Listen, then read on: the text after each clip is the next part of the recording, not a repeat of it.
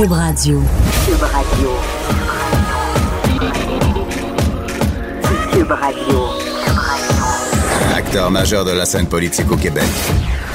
Il analyse la politique et sépare les faits des rumeurs. Trudeau le midi. Bon midi à vous. Aujourd'hui, on est mercredi le vingt-huit novembre. Mon nom est Jonathan Trudeau. Vous écoutez Trudeau le midi. On est ensemble pour les soixante prochaines minutes. J'espère que vous allez bien. Hey, si vous voulez nous donner de vos nouvelles, commentez ce qu'on dit, écrivez-nous la messagerie texte un huit sept Q U B radio un huit sept sept huit deux sept deux trois quatre six. Écrivez-nous pour euh, vous nous donner vos réactions, vos commentaires. Toujours agréable de vous lire. Journée fort euh, importante. Êtes-vous fébrile? Le sentez-vous? Le sentez-vous la fébrilité qu'il y a ici euh, à Québec, à l'Assemblée nationale, alors que c'est aujourd'hui que le premier ministre François Legault va prononcer son discours inaugural? Ah, je vous entends pas, là. Je, je, je vous entends pas, le son est mauvais. Ah non, vous, vous, vous partagez pas mon excitation. Hum, pourtant, les, les maniaques de politique comme moi sont, euh, sont évidemment très, très excités de ça, mais au, au, au-delà de ça, sincèrement, je pense que c'est un moment qui, euh, qui est fort important, qui est fort intéressant.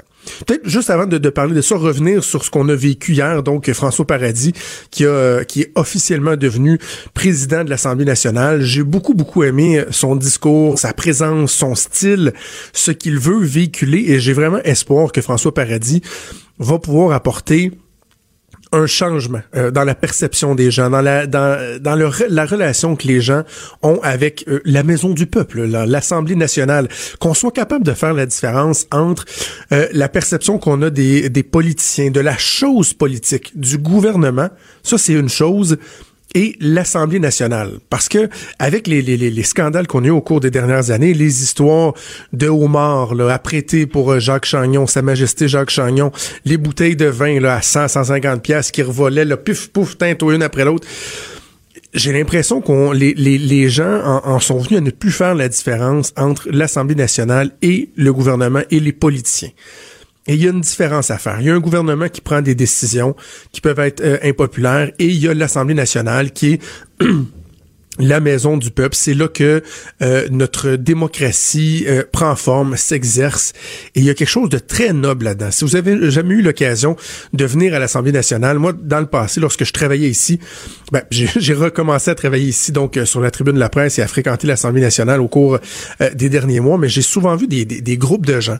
Il euh, y a des visites guidées qui se font, que ce soit des, euh, des personnes retraitées, euh, des touristes ou euh, des élèves qui viennent ici, et lorsque vous pénétrez dans, dans cette enceinte-là, lorsque vous êtes dans l'Assemblée nationale, que vous voyez toute l'histoire qu'il y a ici, que vous voyez, par exemple, le Salon bleu où il y a les, les débats, les, la période de questions, euh, les, les, les sessions, le Salon rouge qui est la salle, moi, qui, que j'affectionne le plus ici, qui est, qui est vraiment inspirante. Vous rentrez là-dedans, vous ressentez quelque chose. Les gens en, en ressortent marqués, et je pense que ça peut aider euh, à amener petit à petit un certain intérêt. Donc, je vous dis pas que François Paradis va changer le monde, là. Tu sais, je, et, et, et je pense pas que dans deux ans, on va se dire, mon Dieu, vous souvenez-vous à l'époque où c'était pas François Paradis, euh, on a l'impression que tout a changé. Non, c'est pas ça que je dis, mais quand même, je trouve ça intéressant de voir le message qu'il a. Il veut amener plus de transparence, avoir un meilleur contact avec les citoyens, euh, aider à intéresser les gens à l'Assemblée nationale. Donc, euh, je pense que ça peut être bien. Alors ça, c'était hier. Aujourd'hui, donc, discours euh, inaugural, un discours très, très, très important pour euh, François Legault.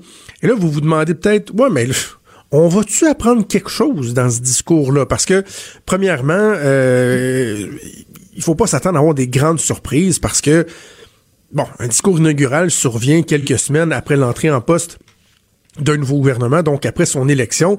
Et évidemment, ben, en campagne électorale, qu'est-ce que vous faites? Ben, vous proposez des choses pour le Québec. Vous dites quel sera euh, le cours de votre action. Qu'est-ce que vous voulez mettre en place? Donc, euh, logiquement, lorsque vous faites un discours inaugural, ben, vous allez reprendre des grands pans de ce que, euh, de ce dont vous avez parlé pendant la campagne électorale. Donc, faut pas s'attendre à avoir des initiatives là, très, très, très surprenantes. Et aussi, ben, vous pourriez dire, ouais, puis ils en ont coulé un méchant bout, là. Pardonnez-moi ma mauvaise toux. Ils en ont coulé un méchant bout au cours des derniers jours. On a l'impression que dans euh, chacun des médias, il y a un petit bout, un espèce de striptease qui est fait.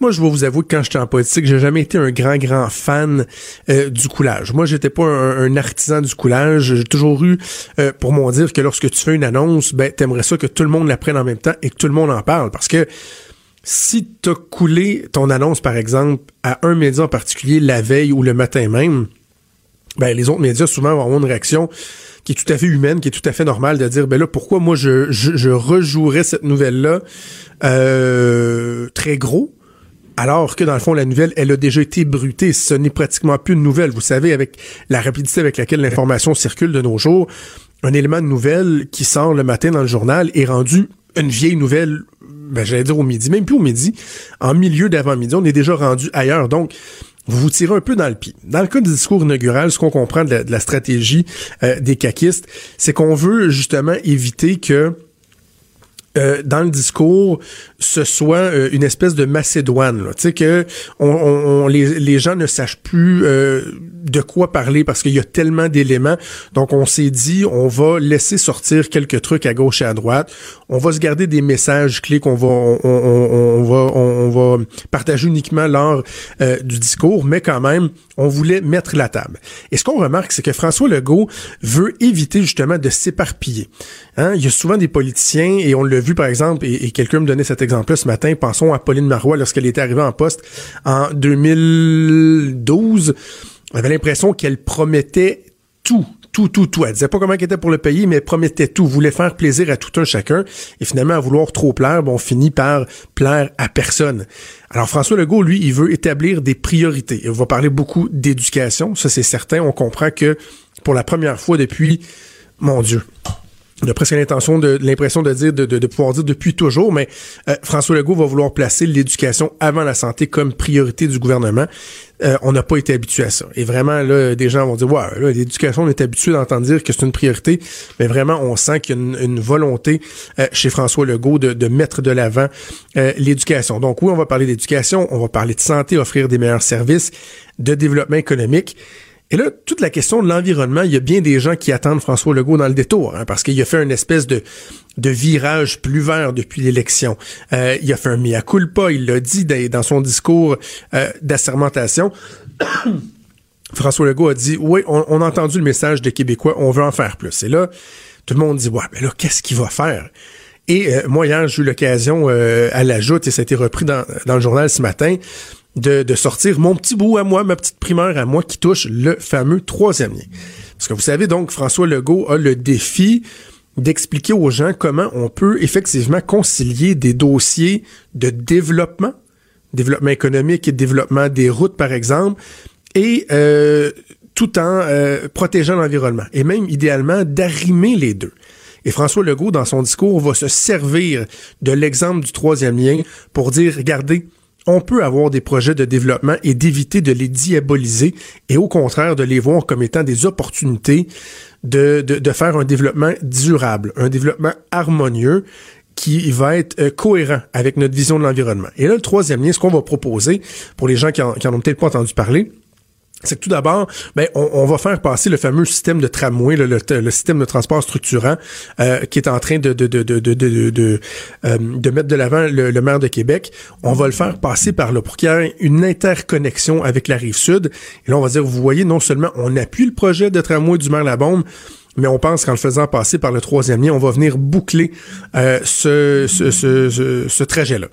Et là, on va dire, vous savez, on parle beaucoup du renouvellement du pont de l'île d'Orléans, le pont euh, qui est en décrépitude, il faut absolument rapidement en faire un nouveau. Et ils vont dire, pourquoi ne pas lier, en fait, on va, Legault va émettre le souhait de lier les deux projets. Alors, ce qu'on peut imaginer, c'est un tunnel qui partirait de la rive nord, qui s'en irait vers la rive sud, et là, dans ce tunnel-là, vous auriez une, une voie de sortie vers la pointe de l'île d'Orléans. Donc, vous jumelez ces deux projets-là, et là, le, le, l'élément nouveau, qui est audacieux, je dirais, c'est que François Legault va dire, va émettre le souhait qu'on en profite pour enfouir les fils électriques qui relient la terre ferme, autant de la, du côté de la Rive-Nord que de la Rive-Sud, à l'île. C'est lettre, c'est lettre!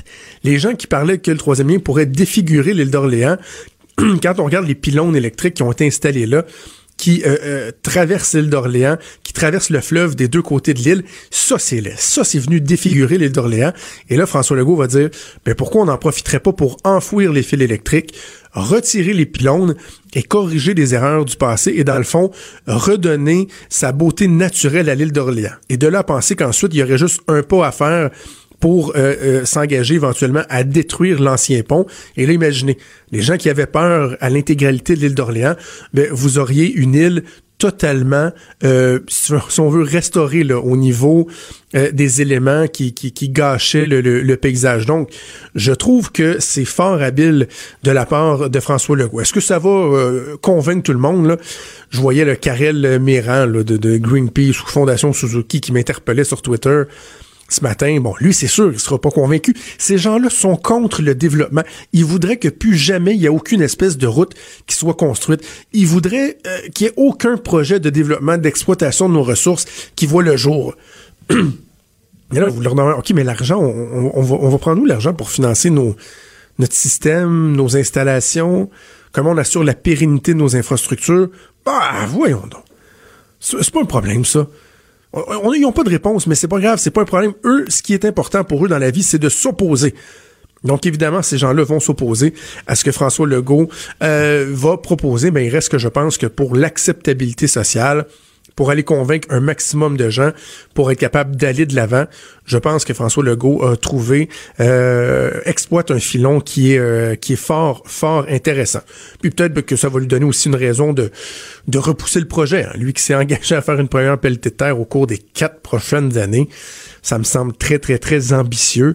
Euh, et là, en bonifiant le projet comme ça, ben faudra voir si, d'un, c'est faisable, si c'est réalisable, et surtout, euh, dans quel délai on va être capable de réaliser ça.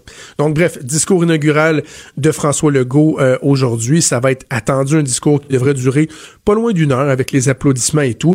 Et euh, ça mettra la table pour la réaction des, des autres partis euh, au cours des prochaines heures. Et évidemment, la première période de questions qui aura lieu demain matin. Quand Trudeau parle de politique, même les enfants comprennent. Jusqu'à treize heures, vous écoutez Trudeau le midi. Q U B radio. Ah, vous connaissez mon amour pour euh, les syndicats.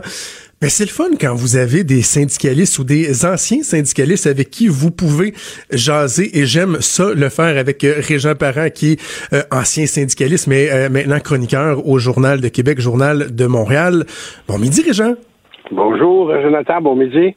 Merci d'avoir accepté l'invitation. C'est toujours un plaisir de, de vous parler. C'est la première fois qu'on le fait sur euh, Q U B radio, mais on a déjà eu euh, l'occasion d'échanger ensemble euh, au cours des, euh, des dernières années. Et je voulais revenir, entre autres, sur votre chronique de ce matin, euh, l'enfer des bonnes idées. Et là, dans le fond, ce que vous dites, c'est que le ministre de l'Éducation, Jean-François Roberge, il était un petit peu trop vite en business avec son engagement d'ouvrir deux, deux cent vingt nouvelles classes de, de, de maternelle quatre ans d'ici septembre deux mille dix-neuf. C'est ça? Il y a une bonne idée, mais il ne faudrait pas qu'il la brûle. C'est pour euh, résumer effectivement la chronique. Mais euh, moi, je, je, je vais vous répéter ce que j'ai dit à mon collègue Claude Villeneuve euh, hier euh, sur les ondes ici. Quand j'écoute les commissions scolaires parler, quand j'entends euh, les syndicats faire preuve de leur réserve, de dire « oh non, faut pas aller... », je pensais au film Apollo treize, tu sais, qui est un classique euh, tiré évidemment de, de, de faits vécus. Et je me disais, quand euh, Gene Kranz dit « failure is not an option » et que là, ils ont deux filtres, un carré puis un rond, puis s'ils réussissent pas à les faire fitter un dans l'autre, les astronautes sont finis, sont capotes, ils vont mourir. Je me dis « oh, une chance, c'était pas nos syndicats puis les gens des commissions scolaires qui étaient à la NASA parce que bon Dieu qui serait mort dans la capsule. Jonathan, Jonathan, Jonathan. Il n'y a pas de mort d'homme, là. Tu sais, moi, je l'ai vu, le film. J'ai bien aimé ce coup-là, ce, ce, ce, ce bout-là. Effectivement, il faut être capable de penser en dehors de la boîte. On va s'en rejoindre là-dessus assez rapidement. Mais et, pourquoi euh, ils se braquent je... tout de suite? C'est ça que je comprends pas, Réjean. Tout de suite, on se braque. Ben, moi... oh, non, non, non, c'est pas faisable, c'est pas faisable. Ben, moi, j'ai, j'ai pas dit que c'était pas faisable, là. C'est, c'est, si on prend le temps de me lire... Ce que je mentionne, c'est qu'il faut peut-être être à l'écoute des problèmes qui sont soulevés par les commissions scolaires. Et en même temps, j'ajoute un élément supplémentaire pour euh, avoir été assez dans le milieu de l'éducation, puis euh, être assez en relation encore aujourd'hui avec le milieu universitaire. Euh, si on fait strictement ouvrir des classes de préscolaire pour faire euh, ce qui se fait dans les services de garde, ça va juste coûter plus cher aux citoyens et ça va strictement rien y rapporter. Fait que ça, déjà, là, il y a comme, il y, y a des éléments à mettre en place, il y a des ajustements à apporter au programme, même, je dirais qu'il y, y a un programme à construire de façon à ce que ça puisse produire ses effets. En même temps, on sait que les écoles débordent déjà. Fait que je comprends, là, c'est, ça, ça peut avoir l'air simple quand on est euh, euh, à l'extérieur de l'école, de dire, bon, ben là, euh, rentrez là quelque part, mais à un moment donné, les élèves, euh, on ne fera pas le, le, le, l'école dans le cours d'école. Ça fait qu'il faut avoir des locaux. Ça fait que s'il y a manque de locaux, ensuite, on le sait, là, depuis quelques semaines, on nous parle beaucoup de, de, de, de pénurie, euh, de, de pénurie ou rareté. Là, ça, c'est, c'est un débat que j'ai eu aussi l'occasion d'entendre ouais. à quelques reprises euh, à la Commission des partenaires du marché du travail. Euh, entre, euh, c'est pas une pénurie, c'est une rareté. C'est pas une rareté, c'est une pénurie. Peu importe. C'est quoi la différence? Euh, la, ben, genre, ben, quand on dit rareté, c'est que il y a, euh, c'est, c'est pas une phase critique. Quand on dit pénurie, ça sera une phase critique. Moi, je pense qu'on ne se perdra pas dans la sémantique, mais on va s'entendre que ça va trop bien prendre du monde pour recevoir ces élèves-là. Fait que c'est dans, dans ce sens-là que quand les commissions scolaires manifestent les, la problématique, mais moi, je dis au ministre, regardez, là, euh, mettez pas la charrue devant un bœuf, brûlez surtout pas l'idée. Elle est bonne, votre idée, M. Roberge. Organisez-vous qu'elle puisse se réaliser. Assurez-vous que le personnel va être là. Dites comment vous allez agrandir les écoles pour faire, pour, euh, faire en sorte qu'il y ait des locaux euh, adéquats. Tu sais, c'est, c'est, c'est, lui-même est le premier à dire qu'il faut avoir un, un milieu environnant qui favorise les apprentissages. Ça fait qu'il ne sera pas contre ça. Et l'idée, c'est dans ce sens-là. Là. Moi, mais mais c'est vrai, mais c'est vrai. Mais c'est vrai, Réjean, que c'est... Ouais. C'est vrai que c'est ambitieux, ce qu'ils proposent. Moi, je, et, et, et il y a des, des, des doutes qui doivent être soulevés. Il y a des questions qui se posent. C'est correct. Mais c'est dans le ton, c'est dans le message. Ça, on, on sent pas ce que vous me dites là, là. Les commissions scolaires et les syndicats, eux, on les entend pas dire, hey, l'idée est bonne. On va travailler avec vous, monsieur le ministre. Par contre, on a certaines craintes. Non, non, non, c'est tout le temps, euh, la levée de bouclier, puis on monte au barrage, puis non, non, non, ça, aux barricades, puis non, non, non, ça arrivera pas, c'est pas faisable. C'est ce discours-là qui devient un peu lassant, comme si on avait l'impression qu'il y avait pas moyen de susciter l'enthousiasme des syndicats, de susciter, susciter l'enthousiasme ben... des gens du milieu. On dirait que ça arrive jamais, ceux qui trouvent que quelque chose est une bonne idée. En tout cas, moi, je vous dis que c'est une bonne idée. Euh, et euh, en fait, les commissions scolaires, peut-être effectivement le ton, là, euh, il y, y aurait pu y avoir comme des nuances à porter. C'est, c'est un peu le défaut à un moment donné, là, quand on prend on prend position puis on se peinture mm-hmm. sur la place publique. Tu sais, entre mettre les, les, les, justement les nuances, euh, c'est oups, c'est, vous avez une très bonne idée, monsieur le ministre, mais il va falloir que vous me donniez moyen de la réaliser.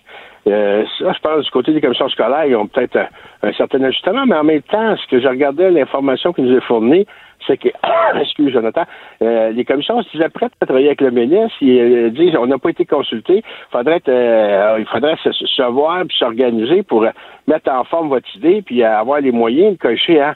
Fait que ça, c'est, il y a peut-être de, de l'ajustement là, dans, dans, dans le rapport, dans la relation euh, entre commission et euh, le, le ministre. Du côté des syndicats, là, c'est un peu plus délicat. Moi, je pense que les syndicats n'ont pas réagi euh, euh, négativement à l'idée. Euh, au contraire, on les entend pas beaucoup. Et je pense qu'il y a comme une espèce de tiraillement intérieur entre, mmh. on comprendra que les syndicats représentent à la fois euh, des éducatrices de services de garde, euh, que ce soit en milieu ouais. familial, en C P E ou euh, euh, dans les écoles, et en même temps représentent du personnel enseignant. Fait que là, il y a peut-être justement là, un, un, un certain débat interne qui est en train de se faire, parce que j'ai pensé, en tout cas, moi, j'ai manqué de quoi sur mon écran radar, j'ai pas vu de réaction très négative ou négative, je devrais bien dire, euh, par rapport aux syndicats à l'égard de ce projet-là.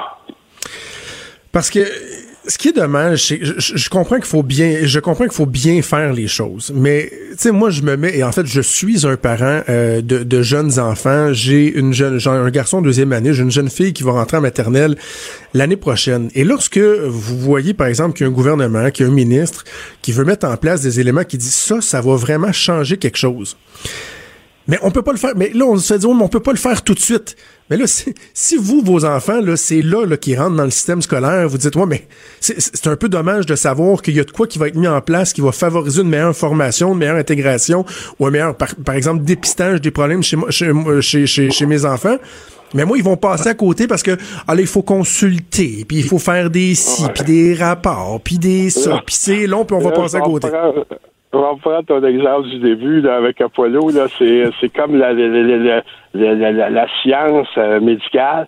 Je veux dire, euh, il y a des médicaments qui sont testés actuellement qui vont sûrement sauver des vies dans deux, trois, quatre ans, cinq ans. Mais des personnes qui souffrent du cancer actuellement vont en mourir parce que le médicament n'a pas encore été prouvé. Ouais. C'est, c'est, c'est, c'est, c'est, non, mais ça, c'est le mal un peu dans, dans, dans la dynamique. Ça se peut qu'effectivement, on soit pas au bon moment puis à bon heure. Mais en même temps, c'est pas le vide total pour les enfants de quatre ans, Jonathan. Là.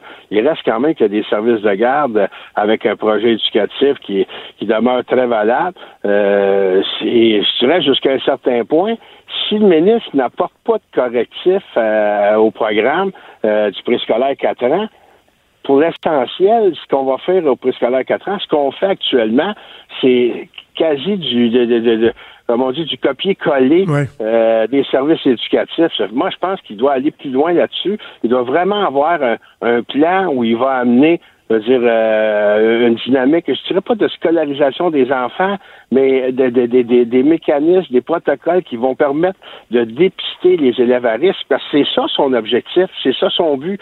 Fait que et dans, dans ce contexte-là, ben il faut qu'ils changent le programme, il faut qu'ils mettent des classes en conséquence, il faut qu'il y ait le personnel pour le faire, parce que d'avoir du monde qui va être en avant des enfants pour les amuser, là, euh, t'atteindras pas tes objectifs non plus, là, que de, de faire que tes enfants puissent ben, progresser. C'est ça. Mais ju- justement, donc, on veut, on, on veut avoir davantage d'enseignants euh, et les garder. Et j- moi, je pense que ça passe par une, une meilleure valorisation aussi du métier.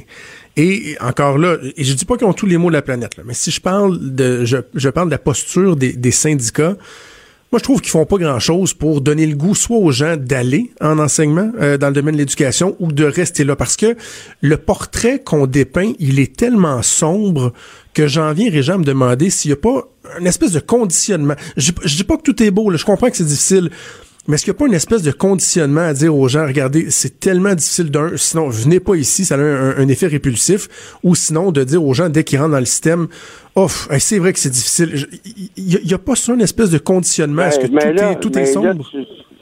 Tu soulèves effectivement un paradoxe, mais, puis regarde, j'ai, j'ai été assez longtemps dans le monde syndical pour être conscient, je veux dire, à la fois, je veux dire, les syndicats, euh, c'est plus souvent qu'autrement, c'est comme les, les, les médecins, je veux dire, quand on vient voir, c'est pour parler des problèmes, c'est pas nécessairement oui. pour parler des affaires qui vont bien, fait que t'as tendance à mettre trop le, le, le, le, le, le doigt sur le bobo, plus tu mets le doigt sur le bobo, plus la situation euh, a l'air sombre, puis effectivement, c'est comme une espèce de De, de, de cercle vicieux, puis en même temps, euh, aussi paradoxal ça peut se paraître, depuis sept ou huit ans, euh, que ce soit la F A E, que ce soit la F S E, les deux grandes fédérations de, de, de syndicats d'enseignants, euh, une de, de, de leurs premières priorités, c'est la valorisation de la profession.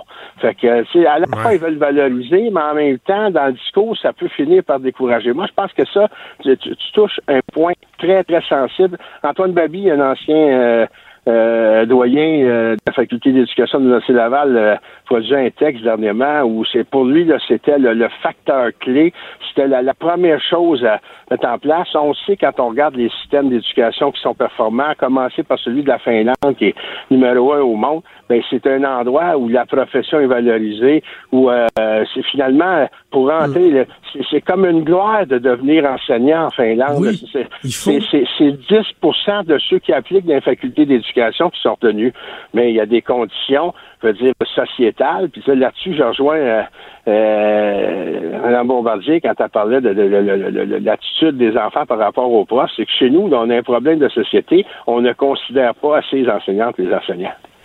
Oui, et d'ailleurs, on le voit ben, dans les classes spécialisées, euh, c'est, c'est très préoccupant hein, ce, que, ce que le journal a sorti hier sur euh, le nombre de profs qui sont victimes même de violences, pas juste verbales, la violence physique. Je comprends que l'on parle de cas spécialisés, mais de façon générale, euh, il faut valoriser le rôle de l'enseignant auprès de nos enfants, auprès de, auprès de ces parents. gens-là, auprès de la société. Je parle du rôle des syndicats, mais il y a aussi le gouvernement, il y a le, le, le, le, l'encadrement, les conditions salariales, les conditions de travail. Je pense que on doit s'attarder à ça euh, rapidement. Vous devrez y retourner, euh, Réjean, à Centrale, euh, à C S Q, ça vous tente pas?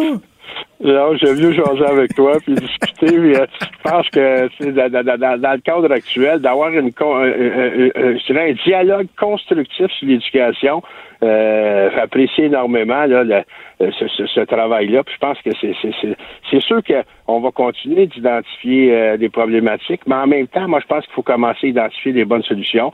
Euh, déjà, quand on parle de valorisation, quand on parle de rémunération, moi, c'est surtout les jeunes enseignants, là. Tu sais, aujourd'hui, là, euh, quand tu commences à trente-six, entre trente-six et quarante-deux, dépendant si t'as un poste temps plein, pas temps plein, euh, à quarante-deux mille si tu t'en vas euh, dans un corps policier, tu vas être à cinquante-deux mille en commençant, mmh. puis tu vas être à quatre-vingt mille cinq ans plus tard. Euh, si tu es mécanicien, que tu, tu, tu, tu entres d'un garage à cinquante mille dans ta première année, tu sais, à quelque part, faut pas que tu décourages les jeunes de, de, de, d'aller s'instruire puis euh, de vouloir devenir enseignant en, en, en les faisant commencer si bas dans l'échelle que finalement, ils disent, ben, je veux gagner ma vie ailleurs. Ouais, si on, on est en Abitibi, ils vont vouloir aller travailler dans les mines. Si on est euh, au Saguenay-Lac-Saint-Jean, ils vont vouloir aller travailler dans la forêt. Puis euh, si on est dans certaines régions euh, euh, de la Côte-Nord, ils vont vouloir aller travailler dans un garage plutôt que d'aller enseigner dans un classe. C'est ça, c'est un non-sens, puis tu as raison quand tu dis ben, il faudrait voir peut-être à mettre une rémunération conséquente de l'importance qu'on attache à ce monde-là. Et pendant ce temps-là, il y a les employés de la S A Q qui font la crise du bacon parce qu'eux trouvent qu'ils sont pas assez payés quand on regarde à quel point nos profs, nos enseignants, eux, sont pas assez payés pour l'importance du euh, boulot qu'ils, qu'ils accomplissent. Réjean, toujours un plaisir. On aura l'occasion de, de, de se reparler. Je pense qu'on va parler beaucoup d'éducation euh, au cours des prochaines semaines, prochaines années. À bientôt. À bientôt. Une bonne fin de journée, Jonathan. Merci, Réjean Parent, qui est chroniqueur, blogueur au Journal de Montréal, Journal de Québec et ancien président de la Centrale des syndicats de l'enseignement du Québec, le C S Q. Trudeau, le midi. Joignez-vous à la discussion. Appelez ou textez. un huit sept Q U B radio. un huit sept sept huit deux sept deux trois quatre six. C'est un jour très important aujourd'hui, le vingt-huit novembre. Entre autres parce que c'est l'anniversaire oh, de Denis Angers. Merci, Jonathan. Bonne fête, mon ben, cher Denis. Regarde, c'est à peu près la plus belle journée du mois de novembre. Vous savez que moi, la grisaille de novembre et moi, le froid, la Je pluie, la tempête, tellement. Le vent, la neige. Il y a aujourd'hui, hein, qui grâce notamment aux réseaux sociaux, ça me permet de renouer avec plein de gens. C'est vraiment magnifique. Tu ne fais pas tes quarante-cinq ans, mon cher. Merci beaucoup. En dollars américains ou en euros, ça dépend des jours. Voilà. Hein? Alors, journée euh, importante aussi parce que c'est le discours inaugural Exactement. De François Legault. Et on a euh, pensé profiter de l'occasion pour revenir sur l'histoire du parlementarisme au Québec. Et commençons donc par le building, parce que ah le, oui. le Parlement actuel n'a pas toujours été celui non. où les débats se faisaient. Croyez-le ou pas, on est au quatrième Parlement, plus une couple de parlements temporaires. Ben, on revient. Donc, euh, euh, l'Assemblée nationale est l'héritière de la première Assemblée législative, qui remonte à mille sept cent quatre-vingt-douze, donc deux cent vingt-six ans de démocratie parlementaire au Québec. C'est pas rien. Euh, parmi ceux qui nous battent, il y a l'Islande, qui date de l'an à peu près mille. Évidemment, la Chambre des communes à Londres, qui l'ancêtre de tous les parlements euh, de type britannique. Euh, la Nouvelle-Écosse, peut-être un peu, vers mille sept cent quatre-vingts, mais le Bas-Canada, comme on l'appelait à l'époque, mille sept cent quatre-vingt-douze, premier lieu où ils se sont réunis. Euh, probablement qu'à l'époque, on disait sous l'œil de Dieu, le Canadien grandit en espérant. Ben, on s'est réunis dans une chapelle qui se trouvait sur la côte de la Montagne à Québec. C- comment ça arrive? Tu sais, du jour au lendemain, on décide qu'on va instaurer le un... parlementarisme. Comment ça arrive? Ça arrive notamment avec l'arrivée des loyalistes américains. Lorsque le, la Nouvelle-France tombe, mille sept cent soixante, régime britannique. Les marchands britanniques commencent à s'installer, les loyalistes arrivent et eux réclament des chambres d'assemblée comme ils ont déjà, comme ils ont connu notamment dans les, col- les colonies américaines britanniques. Donc ces gens-là viennent ici et d'année en année, ils vont demander mille sept cent soixante-quinze, mille sept cent quatre-vingts et ce n'est qu'en mille sept cent quatre-vingt-douze que le gouvernement de Sa Gracieuse Majesté britannique octroie le privilège de procéder à l'élection okay. d'une chambre d'assemblée. Dans les faits, il y en a deux, une pour le Bas-Canada, qui est le Québec actuel, et une pour le Haut-Canada. cinquante députés en bas, cinquante députés en haut, qui sont élus parmi les propriétaires, euh, ils sont élus à suffrage ouvert. Donc, euh, vous hein? allez dans une assemblée et vous levez la main pour appuyer le candidat rouge ou les candidats bleus. Et parfois, pour être capable de voter, il faut passer à travers une haie d'adversaires politiques qui vont vous taper sur la tête à qui mieux mieux pour et, vous convaincre et, de voter du bon bord. Et ce modèle existe pas mal encore dans les primaires américaines. Ouais, ouais, ouais. C'est, c'est, c'est, dire, c'est comme on, ça. On tape pas encore, mais pas loin. Ouais, ouais, on peut ça. Vous désavouer. On appelle ça défranchiser. Donc, vous interdire de voter si vous n'êtes pas capable de réciter le quatorzième amendement de la Constitution américaine par cœur en incluant les virgules et les points-virgules.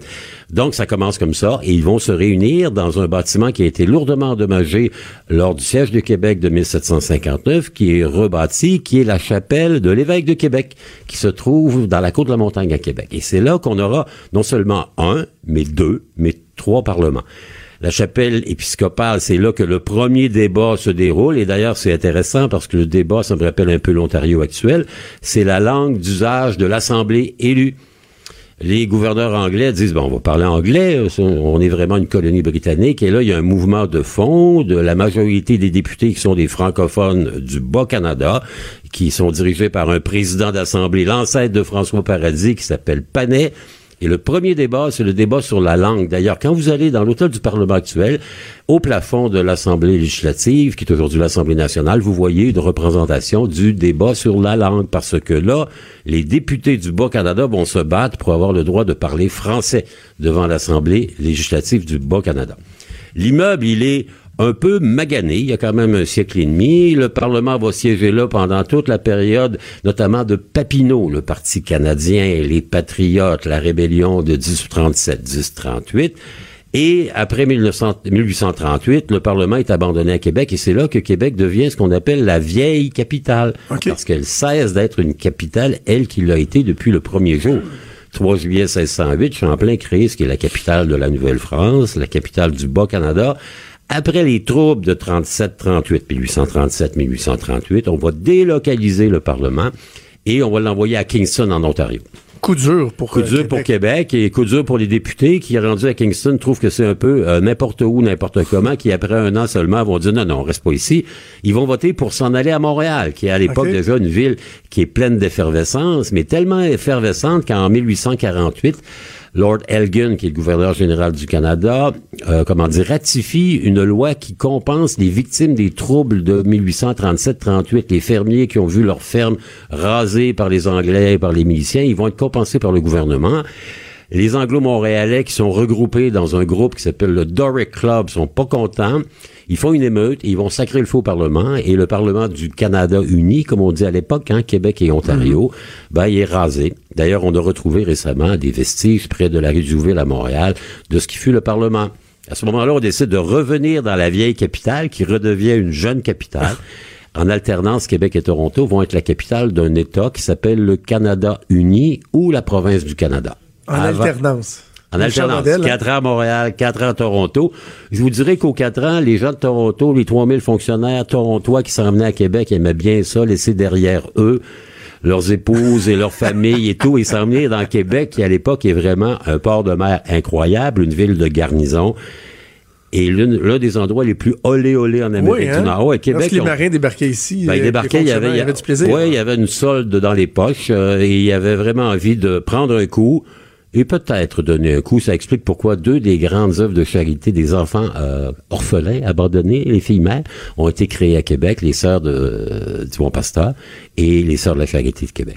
Donc, le Parlement s'en vient à Québec, alterne, et là, on va construire un beau Parlement. On va demander à Charles Baillairgé, qui est un architecte très, très, très célèbre de Québec, de reconstruire la chapelle épiscopale et de lui donner du tonus. Ce qu'il fait. mille huit cent cinquante-deux, le Parlement est réputé être le plus bel immeuble de l'Empire britannique. C'est quand même pas rien.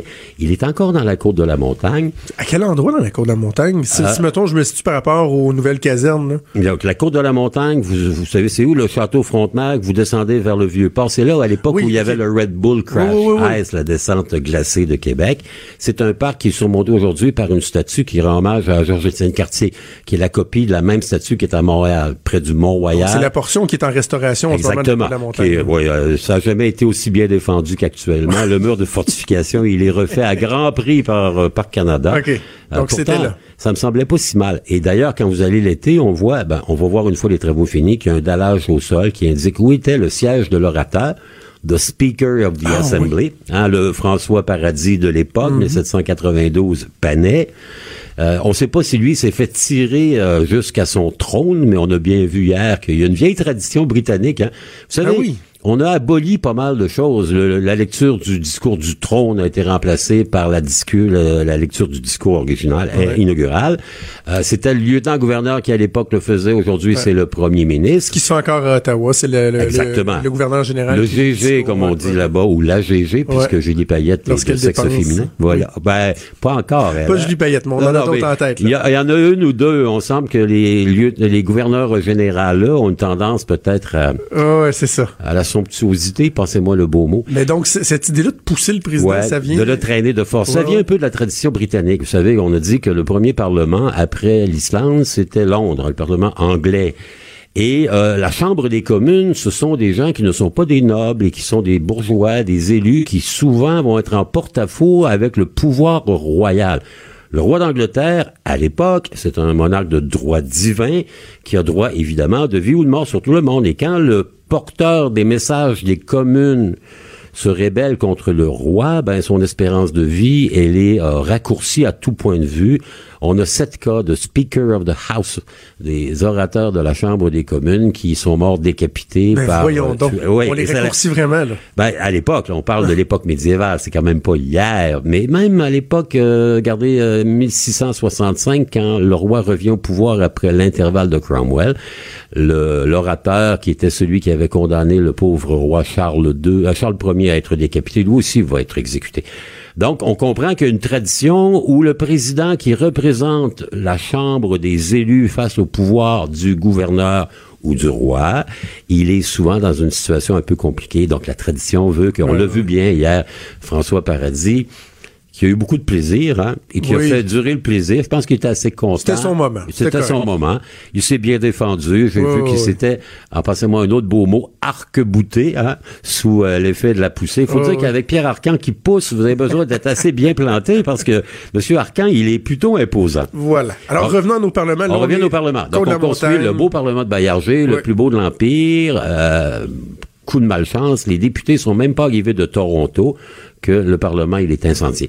Un incendie, pas criminel, mais un incendie. Vous C'était savez, monnaie courante à l'époque. Ben, regardez, on chauffait au charbon, il faisait des hivers rigoureux, il n'y avait pas de prévention, les services de pompiers n'existaient pas à l'époque. Donc, euh, les pauvres députés vont se retrouver dans la chapelle des Sœurs de la Charité qui est près du Carré Duville, qui elle aussi va être dévastée par un incendie. Et finalement, ils vont se retrouver dans un auditorium. On appelait ça le Music Hall, qui était sur la rue Saint-Louis de Québec. On va reconstruire le Parlement euh, de Baillairgé. À cette époque-là, évidemment, on approche de la Confédération canadienne et la capitale s'en va vers Ottawa, euh, qui porte le nom de Bytown, la ville du colonel By. Et on va construire quelque chose qu'on dit, euh, comment dire, fonctionnel. Donc, on va créer ce qu'on appelle, on construit ce qu'on appelle le Parlement bureau de poste. On sait que le Parlement du Canada uni va siéger encore quelques années à Québec, avant de retourner s'installer définitivement à mmh. Ottawa. Donc, on va construire un bâtiment moins beau que celui de Baillairgé, en se disant, ça va d'abord être le Parlement, mais on va lui donner un deuxième mandat, une deuxième vie, donc il devient le Parlement bureau de poste. Donc, après avoir été le Parlement, notamment pendant les discussions de la Conférence de Québec, où McDonald's, des quartiers vont créer le Canada actuel, la Confédération va être réglée ici, dans la capitale, Québec. Donc, après que le Parlement se siège à y siéger à Ottawa, ça va devenir un bureau de poste. Hein? Ah, C'est-à-dire oui. que, ouais, et lui aussi va être incendié. Donc, on se ramasse avec, premier Parlement, le palais, mm-hmm. largement démoli pour créer celui de Baillairgé, passe au feu, Parlement de bureau de poste, passe au feu. Et là, on va décider de construire l'Assemblée législative de la province de Québec, créée le premier juillet mille huit cent soixante-sept. La première fois où les Canadiens francophones, les Québécois d'aujourd'hui, qui étaient à l'époque les Canadiens français, on en a parlé la semaine dernière, des Canadiens français, ils contrôlent leur assemblée, ils sont majoritaires. Il y a soixante-cinq députés à l'époque, et eux choisissent de se construire un palais législatif qui sera parmi les plus beaux. Et à ce moment-là, on cherche un terrain vacant, hein, pour construire un beau palais. On connaît qui va le faire, Eugène-Étienne Taché, l'architecte du Parlement, oui. et de bien d'autres choses à Québec. Taché, qui est le fils d'un ancien premier ministre du Canada uni, Étienne-Pascal Taché.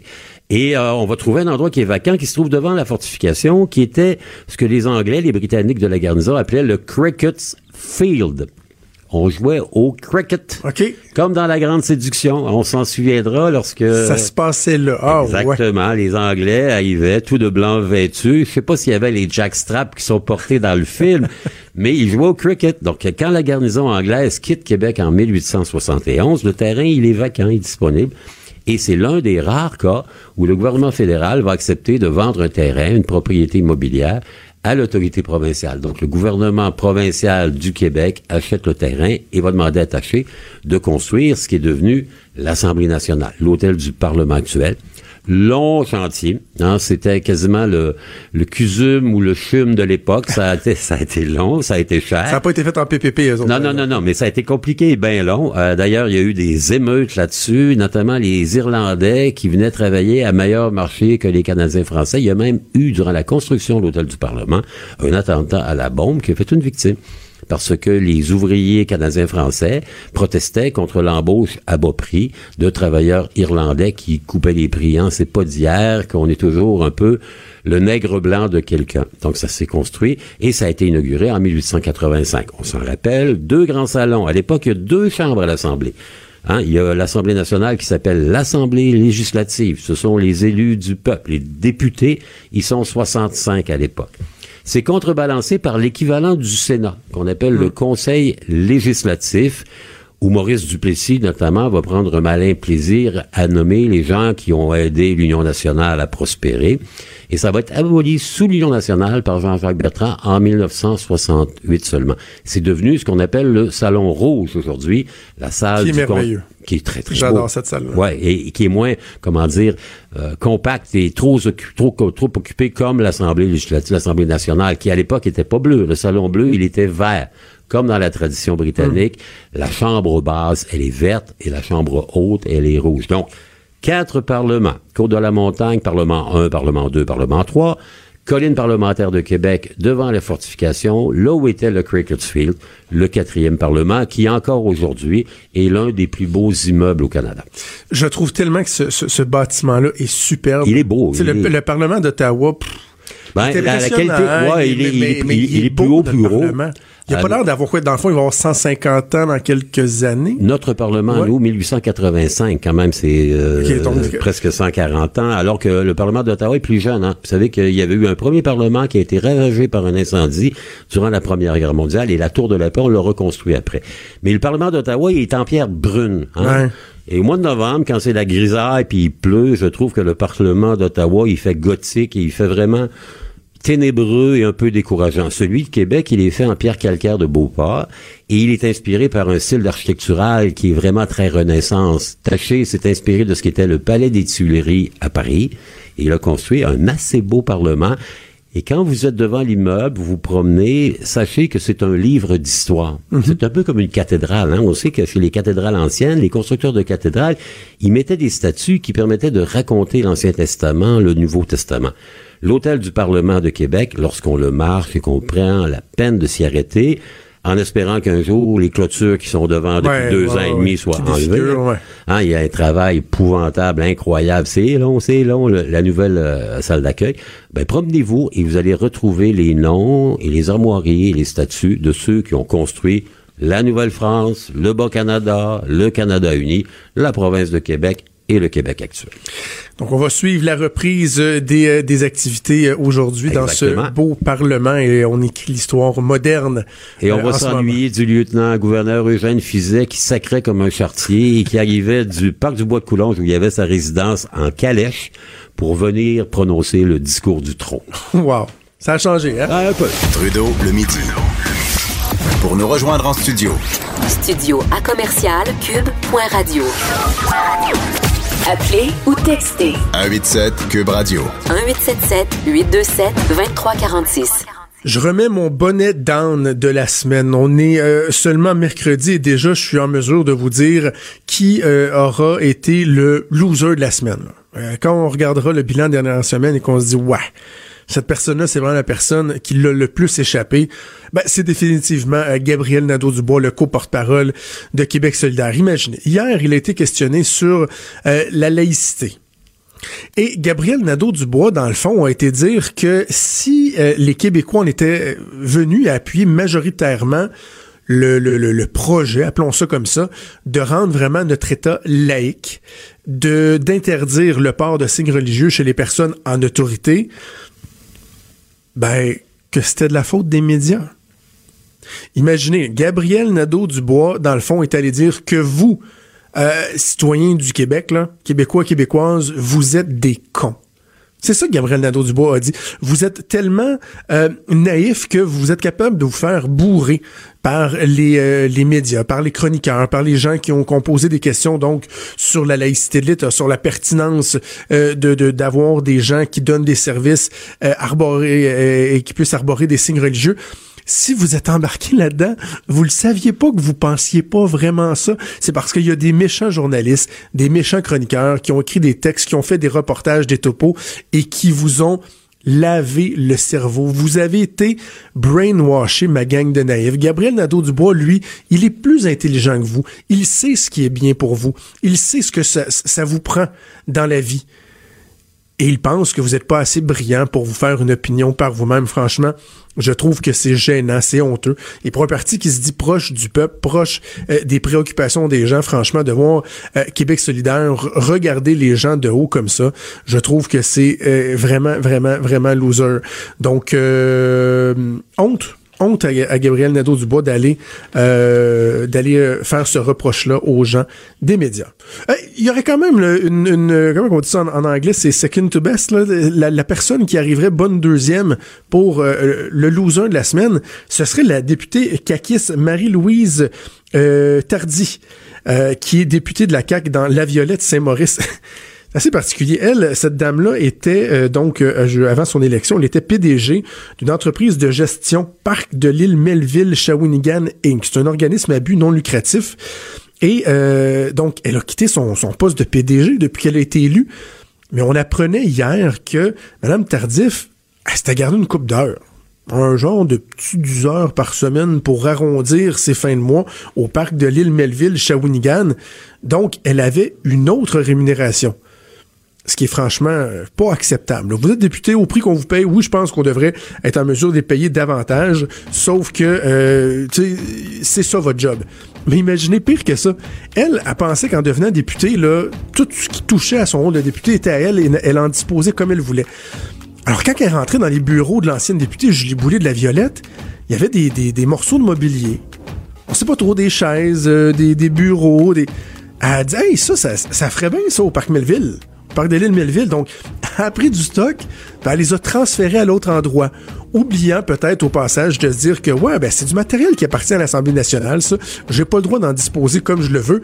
Donc, bref, il y a une plainte qui a été déposée euh, à la commissaire à l'éthique par les libéraux, et euh, elle a annoncé ce matin qu'elle se retirait, et le cabinet du premier ministre dit qu'ils sont fâchés, fâchés, fâchés noirs contre Mme Tardif. Comme quoi, il y en a qui ne comprennent rien. Q U B radio.